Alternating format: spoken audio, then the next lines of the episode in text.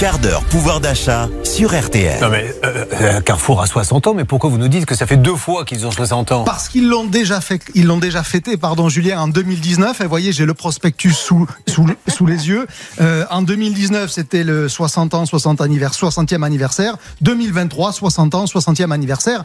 Alors d'abord parce que la tentation des enseignes, on en rigole d'ailleurs souvent, c'est de faire plusieurs anniversaires la même année parce que c'est le faux prétexte pour des occasions, pour des opérations promotionnelles. Mais surtout, il se trouve qu'il y a une raison objective parce qu'en fait, Carrefour ne fête pas exactement la même chose. Donc en fait, ils ont raison. soixante ans en deux mille dix-neuf, c'était la création de la société et le, le tout début, là où il y avait trois produits d'épicerie dans un petit magasin à Annecy.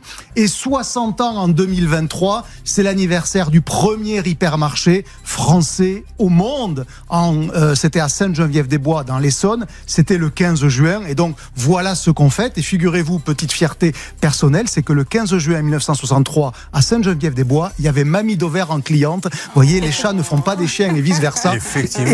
Et, et donc, voilà. Donc, c'est quand même drôle de voir que soixante ans plus tard, j'y serai moi aussi. Donc, c'est ça que Carrefour fête cette année, en ayant déjà fêté, vous l'avez compris, soixante ans, mais c'était un autre soixante ans. Mais alors, est-ce que ces histoires d'anniversaire, ça, ça fait vraiment venir le public? Oui. Pourquoi il ne serait que... pas une promotion tout simplement en disant bah, du quinze février au vingt février, grosse promotion? Il faut qu'il y ait un anniversaire. Eh oui, c'est le faux prétexte parce que ça permet de dramatiser. De la même manière, si on dit qu'aujourd'hui on fête la dix millième émission de Ça peut vous arriver, vous allez voir tout de suite, il y aura encore plus d'auditeurs parce que oh, quand même dix mille émissions, c'est quand même dingue. Et donc, ouais, il y a ce côté de la dramatisation et l'anniversaire en matière de grande distribution, c'est encore le truc qui marche le mieux. Euh, voilà, faux prétexte, faux prétexte commercial, mais qui marche toujours. Si ça fait venir des auditeurs, allons-y. Mesdames et messieurs, c'est la un millionième émission aujourd'hui. Et voilà, on il est tombé dans le panneau. Siècles.